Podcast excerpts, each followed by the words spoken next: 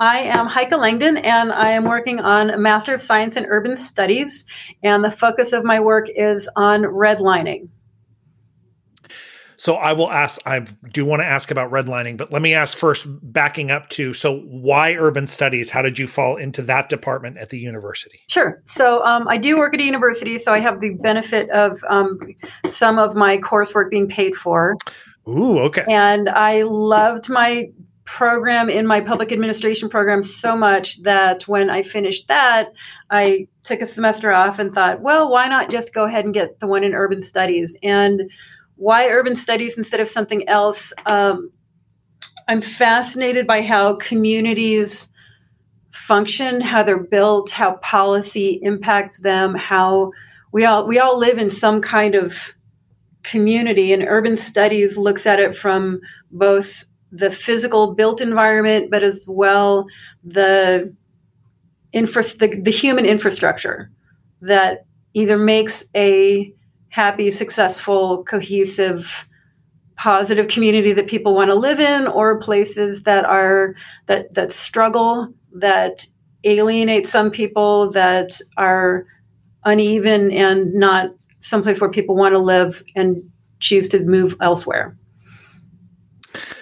That's interesting because it reminds me. I, I was going to ask you. Oh well, then why not? I'm not sure what department it falls into, but why not? You know, whatever civic planning falls into, so all that stuff. And it sounds like urban studies reminds me of like the geography of kind of looks at the whole picture of the of the situation. Mm-hmm. Yeah. So more than just like the physical geography of the community, but um, in our program, it also looks at uh, the the human, like the human environment, not just the built environment.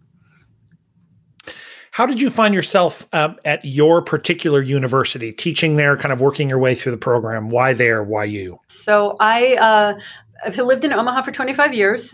Okay, that's a good reason.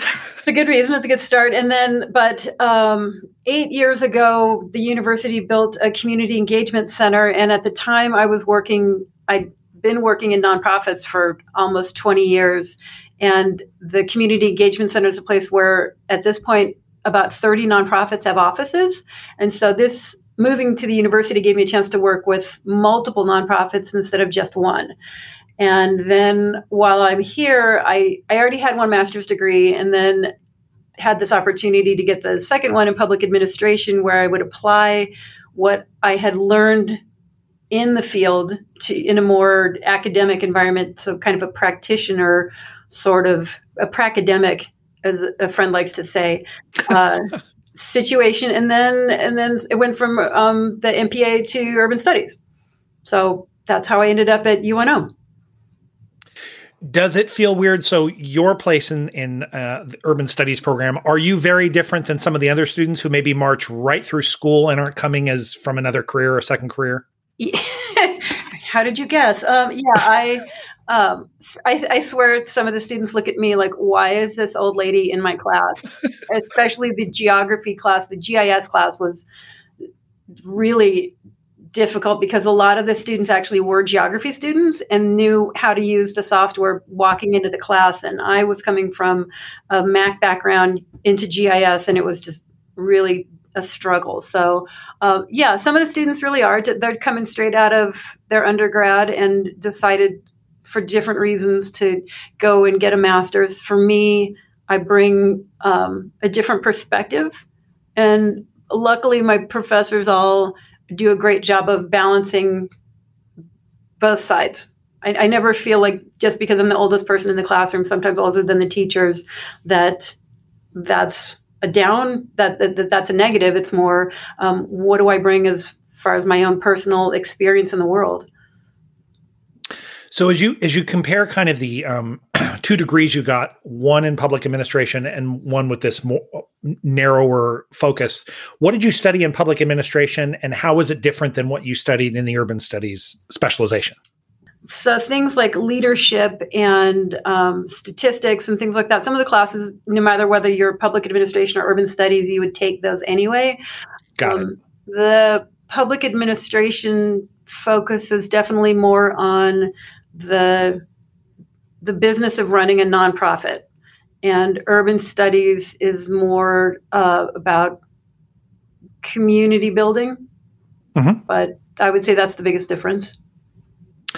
What in what you heard about it in advance, or what you found when you studied in the urban studies department? What particularly captured your imagination? Like, why did you really want to do this? I, th- you know, it's that's interesting because I, from PA, I loved policy. I, am kind of a policy geek, and um, okay. I thought that urban studies would be an, the next step of understanding how policies that are created by government officials or community leaders or whoever um, then get implemented into the physical world. Mm-hmm. That was kind of my interest in it. And was that was that was that the payoff? Do you feel like now, as you approach the end, that that's a, kind of exactly what it did? That's a good question. Um, I would say yes because I hadn't really thought a lot about. I mean, I knew about redlining before. I'd heard about redlining in the past, but the idea yeah. of really looking at how policies that were created back in the 1930s through the 70s are still impacting how cities across America are either thriving or struggling. Um, it, it, it took that information and put it into a very specific this policy impacts us this way. So, yes. So that's interesting that redlining was your focus because I know. Uh, so I'm here in Johnson County in the Kansas City metro area, Ooh. not a few hours from Omaha. Oh, yeah. And redlining was obviously a big deal here oh, and oh, yeah. very clear policy and still has repercussions. All the stuff may be carved away in many ways legislatively now, but it's still sitting as an effect that just cannot be conquered. we have a local the Johnson County Museum, which is Johnson County is very wealthy, and part of the I live in the land of urban flight, of white flight from from the urban core. And it's interesting having that redlining exhibit in a place that was sort of formed from people leaving an area for racial social reasons. So it's all anyway i'll just say that it's alive here. What is is did omaha also live through a period of redlining is that part of the reason why you were interested? Or you heard about it from someplace else that kind of sparked your interest? No it's it's actually it's very omaha is very similar to kansas city in that way in that um, part of the city I, when, so when i moved to omaha um, yeah. i was told North Omaha is dangerous. North Omaha is um, don't go to North Omaha. North Omaha is also it's it's crime. It's where um, there's no there are no jobs. There there are no grocery stores. Um, it's where the toxic uh, industries were located. It's like there's nothing in North Omaha. Just stay away from it. Okay. As if somehow the people in that part of the community chose that that's what they wanted and looking on it now, the the, the processes that the, the policies that redlining put into place forced that. So when you look at a map of Omaha, where you look at the poorest neighborhoods, you, you look mm-hmm. at the, the zip code that has the highest unemployment, you look at the schools that do the worst, they're all in a specific area. And if you put the map of redlining on Omaha, it it, it's so close you could draw i mean it's it's you it's the same map and so it's not that you know so so i look at it now and there's this kind of attitude if you don't know what redlining is or that this was a thing you just look at somehow these people made bad decisions. They didn't take care of their stuff. They somehow chose to be um, a, a bad neighborhood as as if that was something that had no cause. And redlining is very looking at redlining makes people look at the fact that um, if you can't borrow, if you can't get insurance, if you if the city doesn't invest in the schools and parks and roads in your neighborhood, of course it's going to be the worst part of town, and people don't choose that. It's chosen for them. So that's where my kind of passion for looking at redlining comes from because as my adopted city, I look at it and think you know, we could do better. We should do better. I was just on a phone call with someone else about this, and you know, yeah, it could be better, but only if we look at the causes of things can we fix them. And and redlining and the the negative impact that it still has is a, is a cause, and we're never going to be able to be a, a, a healthy, complete city taking everyone's gifts together until we really actually acknowledge that. And Kansas City has the same. Um, when you look at Westport and different neighborhoods in Kansas City, as opposed to like you said, Johnson County, um, right? It's it's the same. Johnson County has pretty much the same history as Evanston, Illinois, or St. Paul, Minneapolis, or Omaha. Parts of cities that people were segregated into different neighborhoods that were then purposefully neglected. Is is actually goes all the way to California. It's not like it just happened in the South or the Midwest or cities that weren't didn't grow after the 60s. It's it's a national thing. Can I ask in in digging deeper into that, I'm always curious about and I suppose I have to now go to that museum exhibit to see what's there. How much of this is uh, explicit legislation by city council or or state funding where we're clear about this this is a neighborhood we're not putting any money in do they ever make it how much of it is blatant and how much of it is well just the decisions that get made over time? So how much redlining is absolutely clear and how much of it is sort of a pervasive sense of well once somebody sets one thing up there in motion people again start leaving they won't put money in. How much of it is absolute? How much of it is i don't sure. implicit? Yeah I, I, understand what you're asking. So um back in back during the depression when the um, new deal started they actually created maps of cities and kansas city is one omaha's another where they talked to realtors and they divided up areas by zones a b c d and a was prime real estate where you would want as a banker or a real estate agent you would want to make a loan um, it's new. It was at the time. It was kind of new build. It was up and coming neighborhoods. Um, population in in some areas, it specifically says with no Negroes. Okay. And in other cities, it wasn't actually written in quite that way. But B was um, you might want to make a loan there. It's okay. Mortgage lender mortgage lenders were okay with that.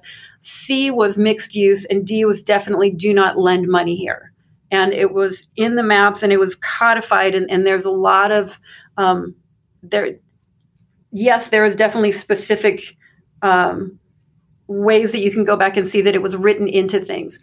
Where it also was written in was then you start looking at um, what's the word i'm looking for? Um, covenants where covenants decided where people could or could not sell property. And again if you can't sell your property, you can't move up the property ladder. If you can't get insurance on it and it's damaged, you can't move up, you can't take care of your things. So, specifically until the 70s, it was in a lot of cities written in.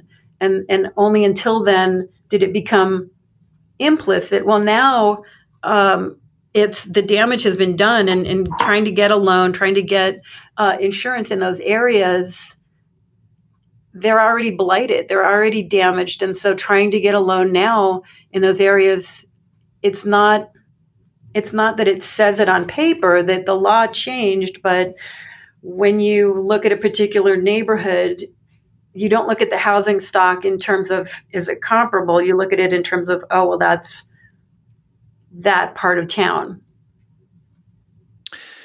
in looking at that early setup if it happened during if happened out of the depression and the new deal mm-hmm. what was the what was the specific justification for wanting to zone these urban areas anyway well so it was a national movement so the idea was that um, a, a, again a lender could look at a the the the construction industry was struggling. People weren't buying houses. They couldn't get loans. They were they were underwater on things, and so trying to get money moving through loans, lenders needed to have kind of a, or the idea was that they by being able to use the standard, if it's if it's zoned A, you know that that's a safe place to loan your money. Uh, it made it easier to put money into this to to get money moving, to get money flowing. Okay. Um, if you knew that it was D, you knew that you just don't even look at that. So that was the idea way back when. Um, the fact that it was also inherently racist was back in the 30s just not even something someone, I mean, that was sort of a given. Um, people didn't push back on that back then. It was just the the way of the world. Um, it took decades to fight against that, and again, it's still you might a bank might have a community reinvestment act, a CRA advisor, but mm-hmm. um, how much of that is window dressing and how much of that is actually actively investing in those parts of town? So now spending time looking back at the origins of these things as you think, uh, because I would imagine you do all this study not because you think, well, I'm going to just make museum exhibits and talk about the past of how the past sucked, but actually there must be some way to fix this. How do you see a situation where a place has been allowed to be blighted and it's sort of then it becomes a self-perpetuating cycle of people's attitudes toward it and everybody forgets why it happened and maybe at a certain point they don't care why it happened it just is how it is how do those how do you see those things in omaha and other places redlining sort of over time get untied in a way that isn't what happens out here which is really there's people in the nicer areas that eventually decide well i want to move back into areas because of their older houses or i like the neighborhood. And then you have the problem of gentrification. So maybe i don't know mix all that in how do you fix it and then how do you keep it from the people who've lived there for a long period of time and have geographical roots and historical roots not being pushed out somewhere else once people want this old place that used to be cruddy I mean, that's and that is that's that is the that is the sixty-four million dollar question because okay. um, that's what I'm looking at is looking at Evanston, Illinois, Omaha, Nebraska, and okay. St. Paul, Minneapolis, and their different efforts at kind of mitigation and reparations. So in Evanston, Illinois, they're taking money from when they legalize marijuana, they're taking the tax on that and putting it into a fund where people have to prove that they had property in that, or relatives um, had property within that specific redlined area. Mm-hmm. And they can use money, they can either get grants or they had a lottery uh, for $25,000 a piece to that would be used for um, home improvements and mortgages and things like that. Okay. Um, St. Paul is pursuing something similar. In Omaha, they're using um, Reinvestment Act funds.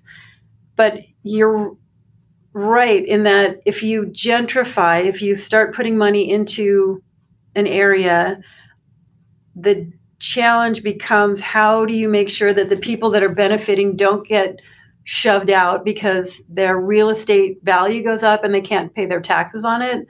Um, or it's just simply you destroy a neighborhood because people start moving in and the people who live there can't, they can't afford to live there anymore and so you get neighborhoods broken up. Um, how do you make sure that if you are providing funding in a redlined area it doesn't just go to Omaha has a huge problem in that in the north area that um, absentee landlords own a lot of the houses, and so if you if you gave them the money, they would then pocket it rather than repair those homes. So that how to do that properly is everyone's kind of in the dark and kind of trying to figure it out even to address the question like you said like you know some people just like well that's history that right. that happened in the past. There's nothing we can do about it now. It's not my fault. It's not my problem.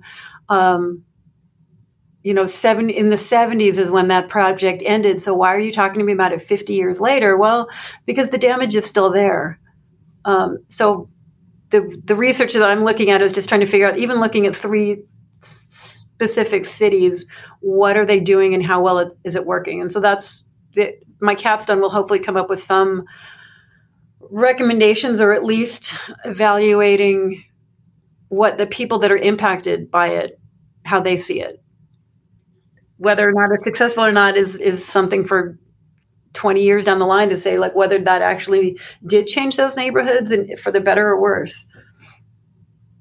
Are there places where there has been this kind of concerted um, reparation reinvestment? So in other countries were you able to ever look internationally at situations that might be commensurate to this and see wild success stories? Or we're all trying to sort out there are no wild success stories. We're all trying to sort out what a success story could look like and how to do it better. You know i didn't i didn't look internationally. I think i don't i don't know if redlining is something that exists other places or if this is a specifically us phenomenon. It's a good question And was there a particular, was it because it was so close to you? Was the kind of the light bulb over your head, the kind of conversations people had with you about North Omaha that kind of guided you into that? Or were you interested in this before that kind of came up?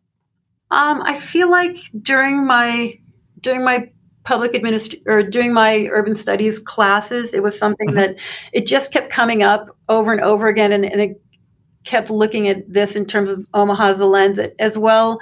Um, UNO is funding a an initiative to look at UNO's role in mm-hmm. redlining and what we can be like what our role can be in repairing the harms. So the university is looking at it and so my research kind of dovetails into what they're working on as well. So it worked out pretty well that way. But it, I think, you know, one of the classes that we took that is a requirement for our urban studies program is of you have to take a black studies class. Mm-hmm. and we started looking at um, sundown towns.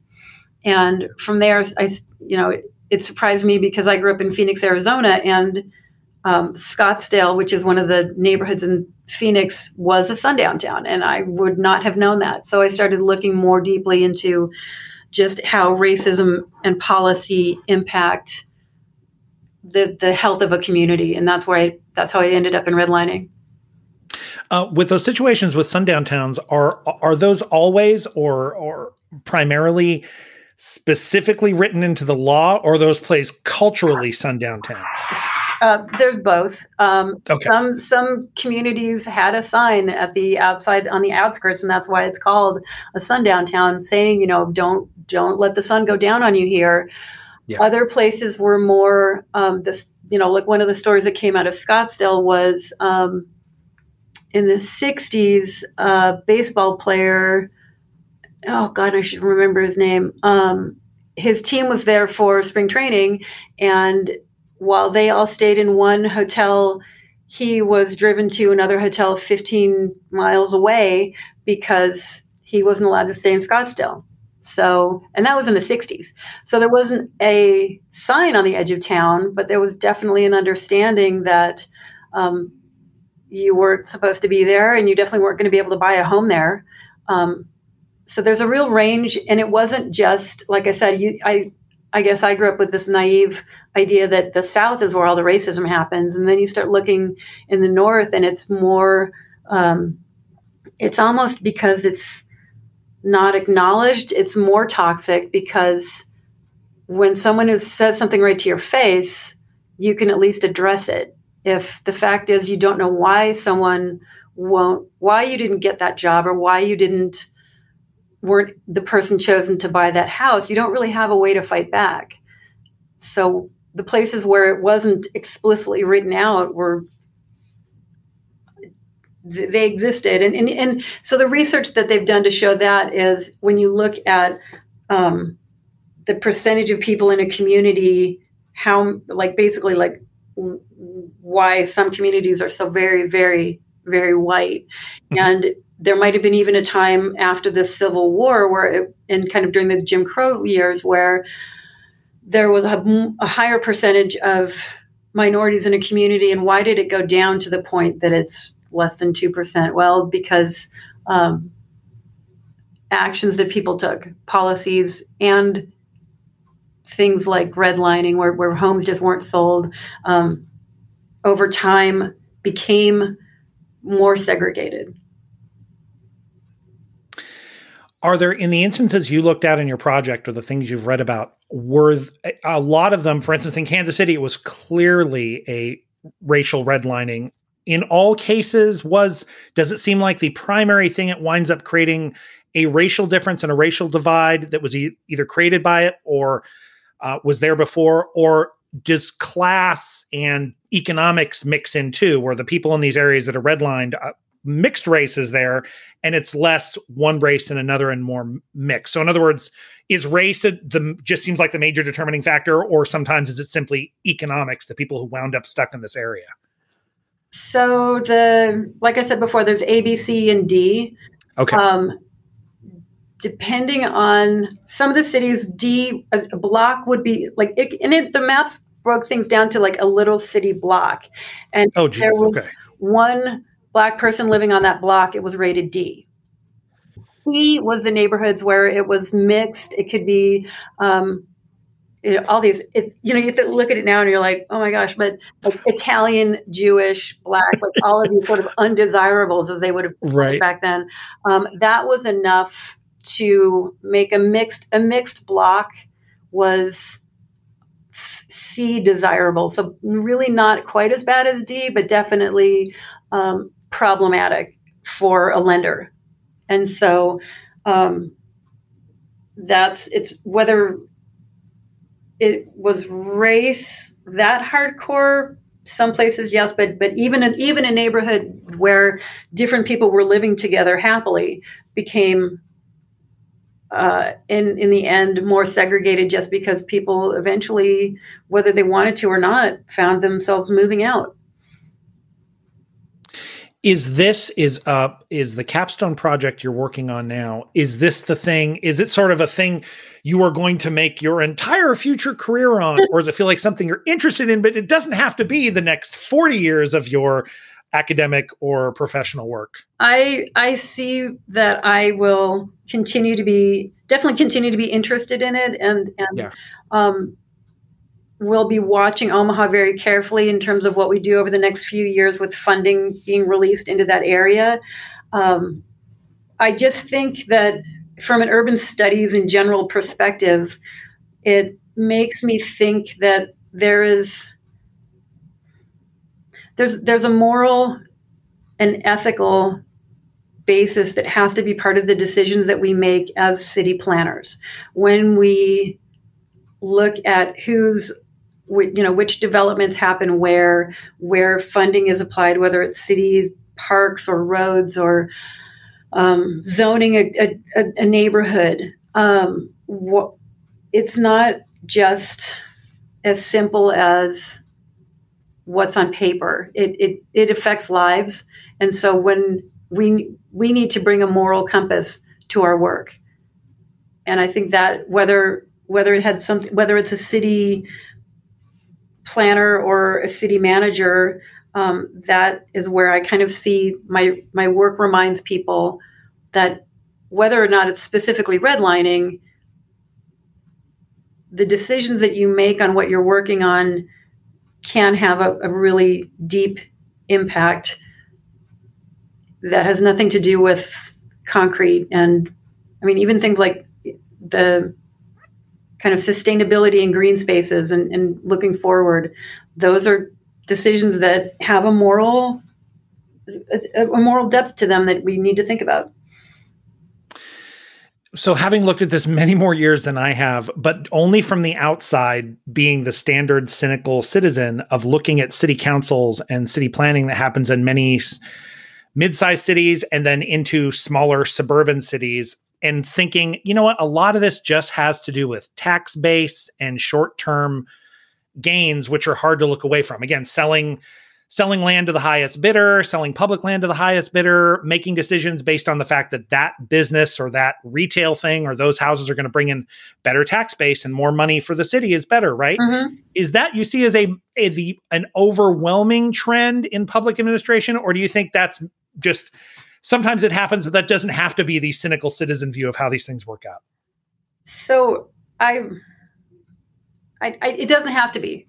Um, okay. I feel like the the young you were talking before you asked me before about like being the the generation that I am in my classes. I look yeah. at the people that went straight from undergrad into these and then and now some of the people that I know that are working in city planning and and that type of field, they do bring a different uh, sensibility and yeah they're going to be up against it with people that have been in those jobs for 40 years and you know the developers and all of it but uh, if if i'm seeing stories on cbs news about redlining right. that means that there's going to be more people who can go to a city council meeting and say you know we don't think this is right or why are you why are you doing it this way and the people that I went through urban studies with are going to be the ones who can actually work the other side. If you've got one side working on the kind of public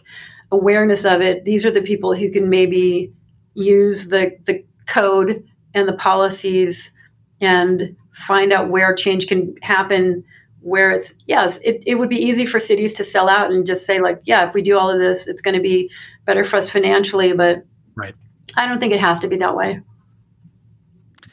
so this is a, bit off topic but i'm curious because you've sort of just lived through it for you what was study like for your major in in the in the work you were doing during covid so it, did it curtail anything? Did it make things? Did class you didn't like classes as much, or things were more difficult, or stretched out deadlines? What happened? I, I we went to um, pretty much all. I, I, started the program. We were having classes in class, and then okay um, went to online. And I am I much prefer in person. Um, I did not really enjoy the Zoom classes. Um, there's a different energy that happens online. I, I enjoyed even with the younger students, you know, just being able to interact and, um, yeah, it, there, you know, I, think professors did their best on being lenient with people and understanding it, but it, I know from talking to professors, it's a lot harder and a lot more work to do a successful online class than it is to do an in-person class. Yeah what do what do your friends and family think about the the studies you've done in public administration and urban studies? Are they super curious? Do they have weird preconceptions about what you're doing? Um, I mean, public administration was easy because I came out of a, a, background of working for nonprofits, so they just thought that I was basically studying what I did okay. on the day to day. Urban studies, by the time I got to this one, they were just like, "Why are you getting another degree? That's just what you like to do."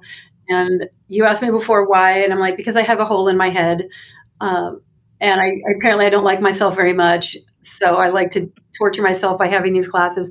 And I swear to God, this is going to be the last degree. Uh, and then everybody says, well, why don't you get a PhD? And I'm like, because there's nothing that I'm passionate enough about to spend another five years studying and then want to do for you know for a living so i like going to classes i like learning but i don't think i think this is going to be my last degree and uh, look, I don't want you to have to prognosticate your future, but I am curious because you you've been had paid work in academia, had paid work in nonprofit, and then you could go into work for um, the for government. Mm-hmm. Do you have a vision for which way necessary? Would you want to mix in all three? Do you have a vision for like I want to go get a job? Blah. So right now, I'm, I'm incredibly lucky in that I, like I said, I get to work with about 30 nonprofits. I get the best of both worlds. I, I, don't work with a specific one. I get to work with everybody, and I love it. Um, I don't see myself in academia as a teacher. Um, I would, if I left my current position, let's put it that way, if I left my current yeah. position, the job that I would want would be back in um, a nonprofit. Okay. Uh, I'm curious about that because I have never worked for a nonprofit, but I've I've volunteered in big capacities with nonprofits, and there's a different kind of frustration with a nonprofit than there is a for-profit or government. From your experience, what has it been like for you working with nonprofits, and why you feel like you gravitate toward that, even though knowing nonprofits can be very frustrating in their own way? So I, I have worked in the, the for-profit world, um, and the difference is, despite what people think, you're not going to get rich working for a nonprofit. Um, right. I've had somebody ask me that. I don't know where that idea came from, but um, people who work for nonprofits do it because they truly love what they they get up every day and they go to work because they want to be there. And when I was working in the corporate world, people work for a paycheck, and that's a very different energy to be around. So people who work for nonprofits, they they they'll they'll put up with a lot, and but they do love what they do, and they're trying to change the world. And you know, for for better or worse, people who work in the for-profit world, they're they're supporting themselves, but I don't think that there's the same internal nourishment that happens in that world. Um, if if students are thinking about pursuing a degree in urban studies at your university um, what has anybody for instance has anybody who's curious about this degree come and asked you about it and then or what would you tell them? I mean what would you tell them about the degree or whether they should do it or not or how they should know? If this is the degree for them? If urban studies at, at your school is the place for them. Mm-hmm. um, so we, I would say, it's we, our public administration, our, pr- college itself yeah. is one of the top in the country. It's one of the top ranked in the country, for, especially for public administration. Urban studies, it's a little bit of a newer program, but it's also the classes are small. The professors are very engaged with their students. And um, I think if that's the environment that you want, it's a great place to be. And I also think if you're, it's, it is a place where if you want to, there, there are definitely jobs in the field. And if you wanted to feel like you're part of a community and, and have impact on it, urban studies is a great way to go. Is there a way you would counsel someone if someone said they're really passionate about nonprofit and they're particularly passionate about about all these things relating to urban studies? Is there a way you'd tell someone, "Oh, I think you should go do X amount of time with nonprofits or X amount of time volunteering before you show up?" Or you think, "No, no, I can see this trajectory all the time, college, college to masters, college to masters." So, as somebody who went mm, first master's was in literature and then started working in the nonprofit world. Yeah. I would say um, you don't have to have a master's degree to work for a nonprofit. It's a great way to f- find out if this is the field that you want to be in. Um, the master's degree, I think I would do. I would work for a nonprofit first and then do the master's degree. Um, okay. In urban studies, not necessarily, because I think in urban studies, you probably would benefit by having the credentials and the training, where nonprofits, you can pick up a lot more on the go. And maybe I just say that because that's what I did. But the PA program, I learned, I learned a lot in terms of um, leadership. And like I said, I, I, got more into policy than I did that I would have mm-hmm. worked in, working for just one specific nonprofit. So it gave me an, an overview of the field more. But wanting to work for a nonprofit, yeah, just dive in, find one that you're passionate about, get a job at it, and, and see if that's where you want to be.